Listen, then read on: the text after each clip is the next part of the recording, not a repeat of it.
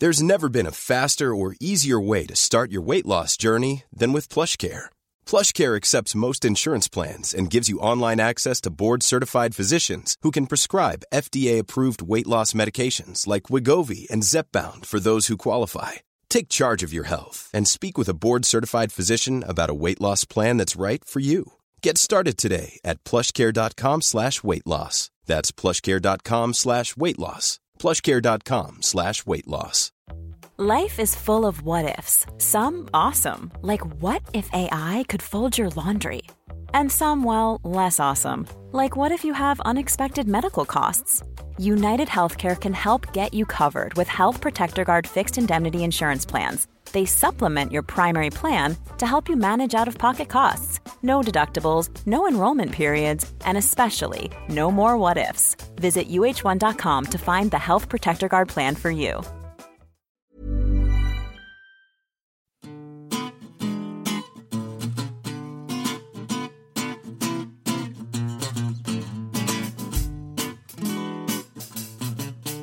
Hi, it's Stephen. On this week's New Statesman podcast, we discuss our never ending lockdown, how devolution is responding to the crisis, and you ask us how would this have all played out differently if Theresa May was still Prime Minister?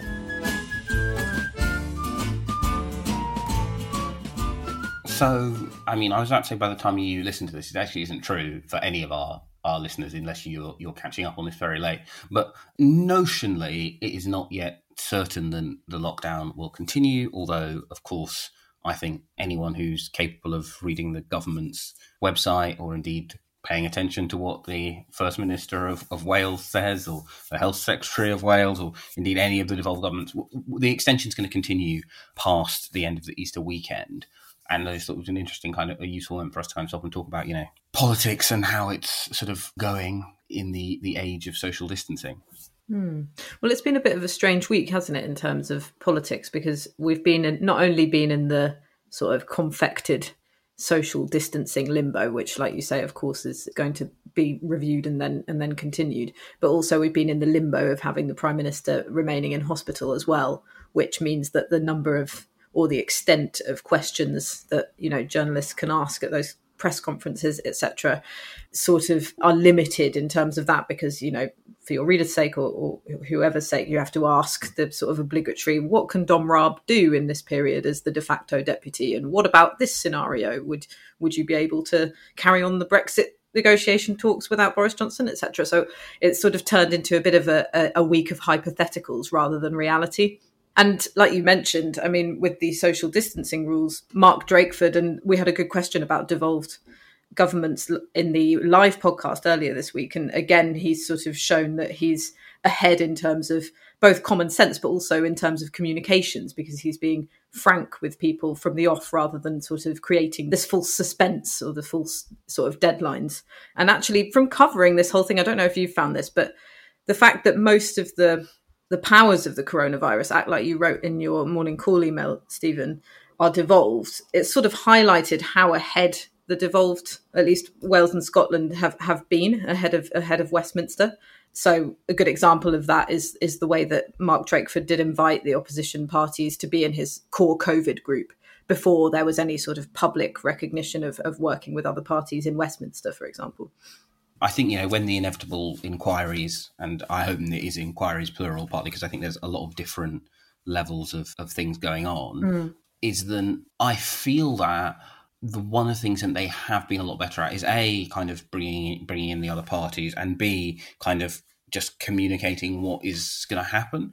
Although I think the open question is to what extent is this a fault of us in the media, and what extent is this a fault of us in the government? Because it is obvious if you look at what the objective of lockdowns is, which is to reduce the rate of transmissibility to below one, and then that flattens the curve, and then after at the end of that, you can kind of see whether or not it's working, whether or not you can extend it. Now, we can't say for certain when that will be, but we can say for certain that it will not be this week. I think, although all the developed, all of the governments have, have got different things wrong, I think that specifically the government in London has been very poor at communication. And I think that that's been made more acute because now that the Prime Minister is sick, they're very aware that the press conferences are not working as they would like them to, and that they are aware that their communication needs to improve. But of course, even if they're aware of something and something's been signed off, there's a strong feeling that it's one thing for Boris Johnson to go, no, we're changing this, and quite another for Dominic Raab to go, no, mm. we're hmm. changing it, even if he is actually just literally pulling off a completed folder down from the, you know, the kind of from the handover note, as it were. And in either case, as you've wrote, written, Stephen, there's there's not going to be any change. I, I think it's partly a, a consequence of print media, right? In that you need a new line every day. You can't have the same splash as the day before, can you? Yeah, the person I think has actually really was very fortunate this week was Rishi Sunak, right? Who announced a package to support charities, seven uh, seven hundred and fifty million, which I know is obviously an unimaginable sum of money to. Well, if it's not an unimaginable sum of money to everyone listening to this podcast, please send me some. But it's an unimaginable sum to you know a household, but is peanuts in a in terms of government spending, but also as peanuts in terms of the four billion shortfall this quarter that charities will face. And he announced it. And I know there was some nervousness in the Treasury, and they were concerned that they were going to have to answer difficult questions. Not least the thing that they had identified was that they thought they might have a political problem that they have done. They have consciously chosen not to do anything for private schools, which think that they are going to struggle, who because they are nominally charities, so they can't access all of the rent support, etc., etc but there was not a single question about this announcement, and it was all, as you say, Patrick, this kind of slight weirdness, just like when, when, what will happen with this review? What if aliens invade? Can Dominic Raab can he lead first contact? And it's this this slight weirdness where I think it a means that the government gets off the hook a bit, but also does confuse people unnecessarily. My favorite, yeah, my favorite was does Dominic uh, Dominic Raab have the power to? And they said Dominic Grieve. Then he definitely doesn't have the power to hire and fire ministers, but does Dominic Raab have the power to hire and fire ministers? Like what in what universe is that someone going to be planning a sweeping reshuffle at this point, or indeed, why would why would anybody resign at this point? yeah, it's just yeah, it is one of those things where, like, in the event of war, it's just like, okay, so which socially distancing army from another country do we envisage? Yeah, like, yeah, like at the point yeah. when when even the so-called Islamic State has stood down its people because of because of COVID and he's doing social distancing himself. Uh, you know, I'm not ruling out the chance of anything bad happening, but it's sort of I don't really understand why that's at the top of anybody's agenda right now. Yeah, I do also love the idea that, that Boris Johnson, you know, comes back, you know, in 18 days, you know, like you know, he's he's recovered and he's just like, oh, um, Dom, have you done anything? Where, where's Liz Truss gone? And Dom just trying to style it out, just like, uh, no, uh, it's, it's, the same cabinet it was, mate. Um, yeah, it happens sometimes. I, I, felt a bit woozy after, you know, I had a, a, big flu. But yeah, it's just the whole the whole hypothetical is is is just visibly insane. Anoosh, on the subject of other things that the government has has sort of tried but has not yet fully cleaned up, you did an, a sort of investigation this week into the world of second homers. These are people who have fled London to, you know, shack up in the Cotswolds or something to avoid infection. Uh, what's going on with that? Yeah, well, um, I thought it was an interesting subject, mainly the hook being what happened in Scotland with their chief medical officer, who was found going to her second home two weekends in a row in Fife, where when she lives in Edinburgh, and actually looking into it, we we found so many more different stories. Apparently, this is still happening a lot. People are still driving from cities to their second homes in more rural areas and and because now they know that it's the wrong thing to do whereas maybe at the beginning when people said unnecessary travel you know try and avoid it it may, might have been ambiguous. You might have been able to argue that you weren't sure whether you're allowed. Now people know that they're not allowed. They're going in the dead of night. So i was speaking to a couple of mps about this who represent Dorset and Devon constituencies, and they were saying we literally, you know, the roads are empty in the day, and then it gets to 11 p.m. and there's traffic jams of people coming and and sort of pretend, and then the next morning sort of pretending that they've been there all along, but self isolating in their in their second home. So there were some quite amusing stories, but of course it's not that funny because as the data that we collated shows most of the second home hotspots in England have had their health budgets cut significantly in the last three years, over 10%, lots of them. And so locals are really worried because they've got fewer hospital beds. They've often had hospital closures or at least closures of A&E departments and, and vital services in their hospitals and moved to the to the big hospitals in the bigger cities. So they've got a longer way to travel for their healthcare. But also they've found that their pharmacies are running out of the medication that they need because there's so many more people now coming asking for medicine, but also having their sort of repeat prescriptions fulfilled in a different area and that's sort of putting a bureaucratic burden on on pharmacies as well which are often the linchpin of, of healthcare in rural areas and small towns and villages so some of the stuff that we found was really shocking and what what surprises me is that there's so little focus on that as opposed to the focus on the number of Londoners who had the audacity to go to parks last weekend.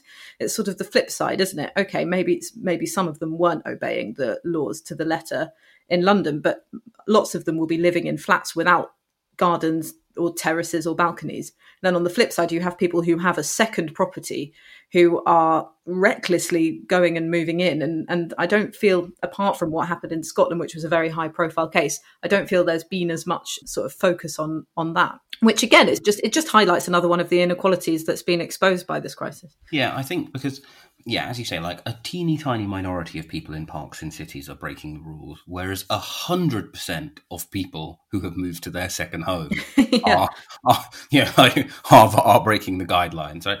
But I think it's well, actually, I was going to say it's a reflection of people in the media. Except the the the thing that is really blowing my mind about the fact that and this will happen this weekend, right? Is yeah, every weekend a large chunk of the media takes to Twitter to to advocate that we all be locked in our flats is that it's being generated by people who must know it's untrue, as it were. Yeah, exactly. I mean, someone said, I can't remember who it was, but someone tweeted, you know, if you're going to shame people for being in parks over the Easter weekend, you also have to attach a floor plan of your of your home as well. yeah, because I think it is one of those those things. That, I think what you know, obviously there are downsides to this, but one of the things I'm finding maddening at the moment actually is that for all, you know, obviously we have many criticisms of the government's approach and we've discussed them already this week. But one of the things that the government is doing well is actually is providing quite a lot of data. And the death stats are being and being presented in this way. And if we cover if we covered an election like some outlets are covering the death stats, it would be like someone's like, "Oh, the exit poll says it's a hung parliament, but Labour have just won Islington North with seventy five percent of the vote, so maybe the Tories will only have ten MPs when this is over." Oh no, Surrey Heath has declared maybe like Labour will be reduced to fifteen percent of the vote. It's like, guys, this is this this is not a helpful way of of of reporting a single day's figures. Just report the number explain what the graph means. And it's particularly crazy when you have like journalists tweeting like this shows it's flattening while showing while sharing a government graph that very much does not show flattening. And yeah. it's the same with like the selfish Londoners narratives. And I feel like every day they do a chart going, here's our chart showing that people are the vast majority of people are following yeah. the rules and we need you to keep doing so. And then like someone's like, but if people keep violating the rules, you might have to just like most people aren't violating. Like I'm also deeply concerned that if I if I do get locked in my flat, it will actually end in me murdering another journalist because I, I honestly do feel if I end up shut in without being able to go out to get some sunshine for a th- for a walk for 30 minutes because a bunch of other people have decided then a good way to get clicks is to like do long lens photos of of parks, I, I, I, I'm really concerned that, that bad things will happen. You speak as if that sentiment about wanting to kill other journalists is a new thing, Stephen. Um, but the the interesting thing for me, actually, to pick up something you said about covering death figures like their polling, is the actual polling that's been done, especially the um, the Welsh political barometer poll. Given that you know, to pick up what we said at the very start of this segment about Wales and uh, how differently the government have handled it there, or indeed the dif- differences in their communication strategy. The Welsh political barometer poll dropped today, had the Tories north of 40% of the vote would be the largest party in the Assembly and would also finish way in front of Labour in a Westminster election. I remember my first reaction was like, oh my God, they've lost Torfaen. God, this is this is nuts. And I tweeted something to that effect. I was like, God, poor Nick Thomas-Symonds. And then you pause for five seconds and think, hang on, what use is a poll taken in the middle of a pandemic mm. to anybody at this point. But I think actually you raise a, an interesting point on Twitter, Stephen, that it tells us that as much as there is a difference in Wales in terms of the response to this, people aren't necessarily rallying around their own. That's not the flag they're rallying around. Yeah, I think you know, I don't want to belittle particularly seeing as I know some of the people who listen to this are, are Labour MPs who would lose their seats and everything. I don't want to belittle the the scariness of that poll from a Labour perspective. But one, like ultimately, we're not going to have an election during lockdown and predicting the politics of the world after lockdown is just like, well, you know, really, what's the point?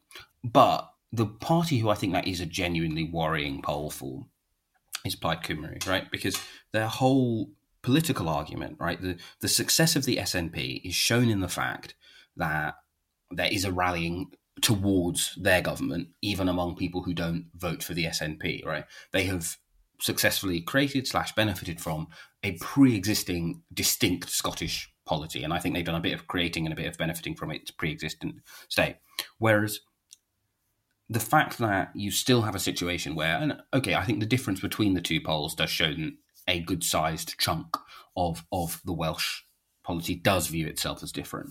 But I think it's fascinating that, you know, 20 years after devolution, a process in which Plaid Cymru did better in that first set of devolved elections than the SNP did. The kind of three Wales, so broadly a kind of a British Wales, which it sees itself as Welsh, but only in the same sense I see myself as a Londoner, right? It's a it's an important but but part of a wider national identity. A distinct Welsh Wales, and then a post-industrial American Wales not obviously not full of Americans, but a sort of post-industrial Wales. And I think what's striking about that is it shows that 20 years after devolution, Plaid have not successfully increased the size of Welsh Wales beyond a fairly limited coalition of Welsh language speakers and creatives, right? The type of people who in Wales do also vote for the Green Party, but would vote Green elsewhere. And obviously, then you had the period where Leanne Wood tried to merge Welsh Wales with left Wales, I guess, or post New Labour Wales, and that didn't work either. That's a problem which is not going to go away, right? Whereas I think the rallying around the incumbent government, whether you are a Scottish Conservative or an English member of the Labour Party or a Welsh member of the Labour Party, the rallying around the Conservative government in London or the Scottish government in Edinburgh is, is it's gonna it takes care of itself, right? We don't know what the it taking care of itself political period afterwards will look like. Mm. Whereas I think, yeah, the existential challenge of why are they rallying to that flag and not that flag, I don't think does go away. So the interesting the interesting question for me, and this isn't necessarily on the COVID question, it's actually I guess my question to, to you, Stephen, is why do you think that is? Because obviously in in Scotland, Labour really, you know, hammed up the idea of a separate Scottish polity, right? You had the, the fighting fifty Scottish Labour MPs in eighty seven, was it? And then you had a really, you know, the the, uh, the Scottish Party was always devolutionist, and I guess obviously Welsh Labour came to that a bit later, and there was sort of less consensus on it, but you still have they've still been banging. They, have still depended on, and, and you, you, can argue some of the successes in recent years have has depended on the idea of a separate Welsh political consciousness. So would you would you say they're just on different timelines, or are we comparing apples and oranges, or what? So I think it's a combination of things. I think one, so I, I think one of the things that the Welsh Labour Party very effect, has done very effectively is it has robbed Plaid of some of its distinctiveness through its continued assertion of its Welshness. But I also think, right, like ultimately, Scotland has a separate legal system, separate school system, separate.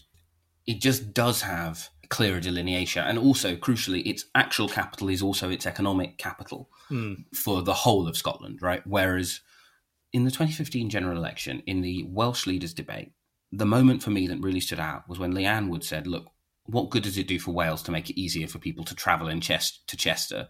And you could kind of feel the audience just being like, "Well, obviously that is to our benefit because that is the economic capital mm. for a large chunk of Wales. I think ultimately, like, you know, politics is downstream from culture, but it's also downstream from economics, right? And the fact that there are closer economic ties. Yeah, you asked me, and I, I, thought something. John Morris, who was Attorney General throughout Labour's time in opposition, served in the cabinets of Wilson, Callaghan, and Blair as a result of that. And yeah, the sort of last com- lunch I had with a politician before lockdown, it turned out was with him. And one of the things he kind of said to me, which is really stuck in my mind, is um, he said, "You've got to remember, I'm from a conquered nation." Yeah, he was saying it in a half joking way, but I do think that is the kind of crucial difference, right? Than a union forged by a merger of crowns is going to leave two more distinct polities a union forged by conquest and a prolonged period of you know prohibited language etc etc is always going to make it harder afterwards to assert itself assert itself separately. And I've always kind of believed that one of the weird advantages the SNP has is that it's much easier for Scottish political identity to be inclusive precisely mm. because it doesn't actually have the same foundational grievance as Welsh nationalism.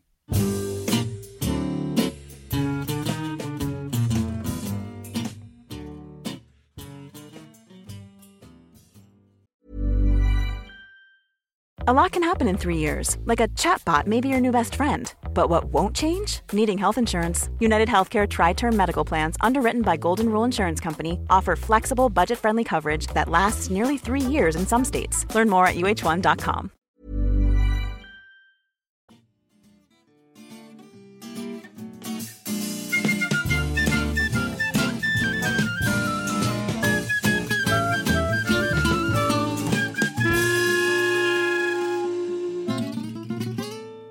And now's the time for a section we like to call. You ask us. Thank you. so, Stephen, you had a question from a morning call subscriber. Yep. And yes, and just to reiterate, there are multiple. Well, the best way to, to ask a question is via the Google form, which will be my pinned tweet by the time that this comes out. And it would be helpful if my Outlook hadn't just crashed. Imagine for a moment that this crisis was happening not in January, February, March of 2020, but in 2019. Theresa May, not quite at the absolute nadir of her powers, but close to it. Would things have been different, I guess? And how would they have been different? I mean, what the hugest difference would have been that it was happening with the backdrop of Brexit not done, uh, to use the uh, popular phrase. So I suppose that would have been the, the, the there have been a few questions this week about what's going to what's going to happen with Brexit. Is it going to be delayed, etc. But you know, Rishi Sunak, the Chancellor, could say stand up and say at the, at the press conference, "Well, you know, we have left the European Union." Theresa May wouldn't have been able to say that back then. So I think that probably would have been one of the the bigger stories, which hasn't really dominated the narrative this time round. And I suppose you know, depending on how bad things were, it would have been quite a good excuse to to delay things or do things differently or negotiate differently. I suppose it could have helped her in a sense. Yeah, I. It's it's tricky, isn't it? The sort of facetious answer I have is that had this happened a year ago, every journalist would be in a re-education camp on the Isle of Man because Theresa May would have still had still be exercising her emergency powers.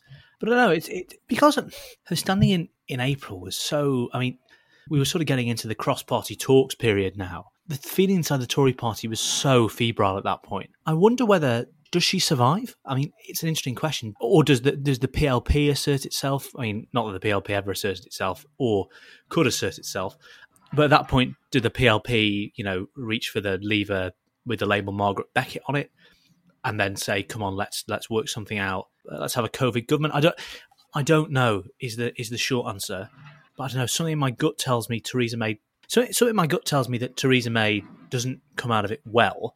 But also, what was Theresa May for? What did Conservative MPs vote Theresa May in for, if not to steady the ship at a moment like that? I just wonder if, in the heads of Tory MPs, the distrust to, towards Theresa May is that great over Brexit. She's a selling. Well, she's not even a selling share at that point. She's a, she's a she's a junk bond politically. I wonder whether at that point Tory MPs go, no, come on, you know, she's not the person to lead us through this.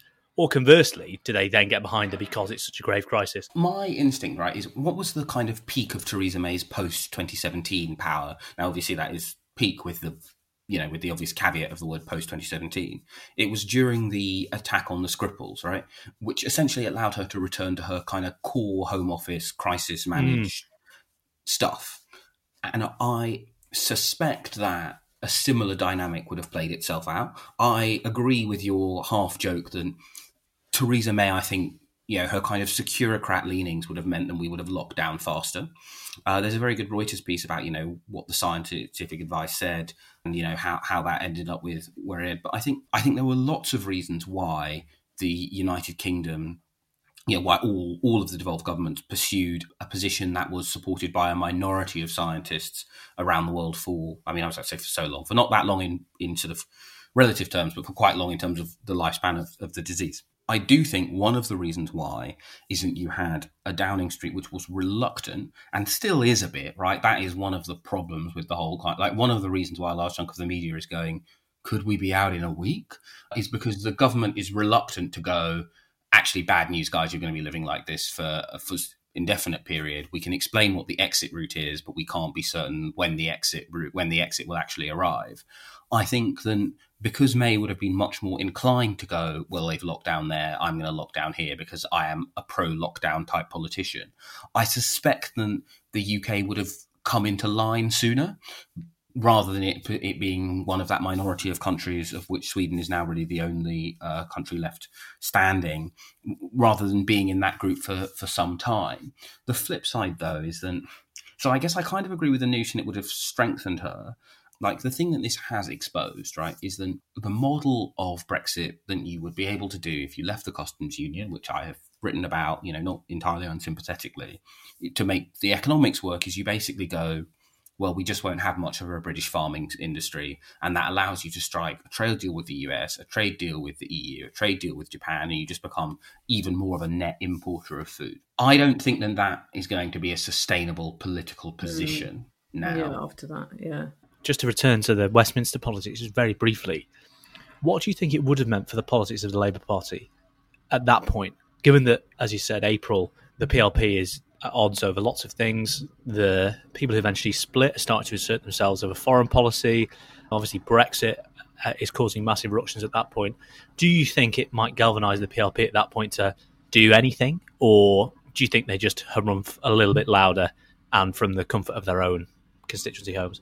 You can almost imagine it playing out in a similar way to to the way that Brexit was playing out, in that there would be even more rancour and um, anger in the party at the fact that their leader wasn't wasn't a strong enough opposition leader, for, you know, to meet the challenge of a of a, of the, this generation's greatest crisis. There was so much language like that and so much feeling around that during Brexit, and this is sort of that times a hundred. So yeah, I imagine that it probably would have accelerated the splits.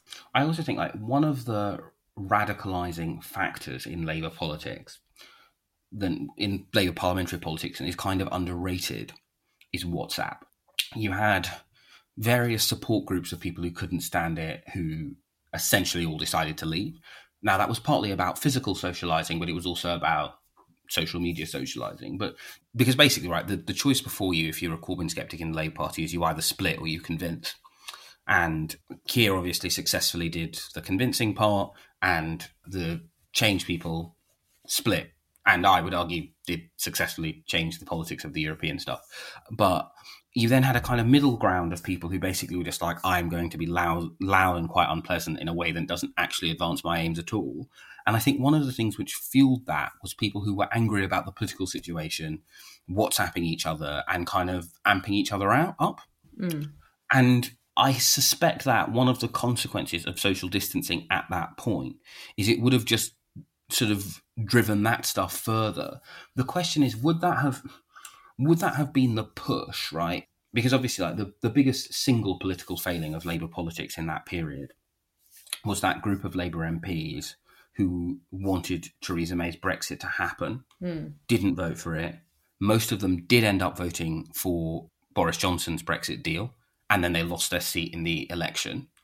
Now, my, the question I have is: Would, would this event, uh, and because there would have been this kind of like, okay, what's going to happen around Brexit? And I think that what's going to happen around Brexit would have definitely increased this sense of there's a deal on the table. It's take it or we indefinitely extend until we leave. I think that would have strengthened the hand of the Michael Gove argument, right, which was basically like, guys, just just vote for the exit terms. We'll sign hundreds of trade agreements with the EU over the life of our time outside of it. We can fix things we don't like about this later on in trade talks. I think that group would have been strengthened. And I think if anything was going to push that kind of like Gareth Snell, Lisa Nandy group into actually voting for it, surely it would have been this mm. moment of you have to decide right now because the problem that that group never had is they never were really forced to decide they were there was always a moment when they could say they were they they could always be willing to vote for something also i mean a really big watershed in terms of labour's movement on the European question as well as Change UK with the European election results. After which Corbyn said for the first time, we now support a second referendum in any circumstances. Up until then, Labour's policy had been a second referendum to prevent a damaging Tory Brexit. At that point, their policy was just, we are the party of a second referendum. But given that the European elections would have been postponed, surely that significantly chills it doesn't escalate divisions in both parties in that way. It's not an existential defeat for the Conservative Party. There's no incentive for them to reach for uh, the button Mark Boris at that point because Farage hasn't annihilated them at the polls, and ditto Labour isn't or rather uh, Lotto, aren't pushed into a second referendum position because they're they've paid no electoral de- demonstrable electoral penalty. Sure, maybe the Lib Dems are still riding high in the polls, but does that give everyone a bit more time and space? And indeed, when uh, in the form of a deal on the table and the urgency in terms of the pandemic to, to get the other big policy question off the table, does that just allows everyone to chill out and see the question anew? I really wish I, I, wish that it had in this hypothetical universe, but just remembering what the atmosphere was like back then, I do feel like coronavirus would have just been an excuse for everyone to advance their different stances, if you see what I mean. Mm-hmm. So, you know, yeah, exactly. This has happened. Let's not do Brexit for the Remainer or second referendum kind of contingent. Or this has happened. How on earth can we accept this deal that would sign our powers away to the EU that are coping with the virus so badly from the Eurosceptics, for example? And then for Theresa May and everyone who wanted um, the MPs to vote through the deal, this has happened. Just vote through the deal that's on the table so that we can co- concentrate on this, which is far more pressing. you can imagine it sort of dividing everyone even more and sort of intensifying the gridlock. Yeah, I, I mean, also, and also, everyone was so exhausted, and that was one of the reasons why they were making such bad decisions. Mm. Uh, yeah, I mean, I think this thing isn't. I guess the answer is it would have been worse, but I do think because they weren't that far away from a majority for Theresa May's deal, right? Like in the the third meaningful vote, they'd already scared most of the Brexiteers over the over the line because of the the fear that they'd lose, Brexit. And the only thing they needed was for the Labour MPs who wanted to vote for a deal to you know vote for a deal. But I guess this is, and it comes back to Patrick's question about would the PLP have acted at some point? Is what do you what do we think the PLP's inaction was really about? Was it about two conflicting electoral pressures which they couldn't reconcile? Was it, as one Labour MP suggested to me, the reason why they think that they shouldn't do it is because the, the reason why they haven't done it is they know consciously that they shouldn't do it? Or was it that ultimately the thing that unifies basically all Labour MPs, both then and now, is why were you still a Labour MP at this point in 2019? Because your attachment to the Labour Party was very strong. And I think that for me is why I don't really buy the sort of Margaret Beckett unity government hypothetical. You've been listening to the New Statesman podcast with me, Stephen Bush, my colleague Anoosh Chakelian, and our political correspondent Patrick Maguire. Ailbhe Rea is enjoying the delights of a socially distancing holiday in her own flat, uh, but will be back with us next week. Our music is Devil by the Devil. We're recorded and produced by Nick Hilton. If you're enjoying the New Statesman podcast, please do give us a favourable review on your pod provider of choice, and if you can, please do consider subscribing to the New Statesman.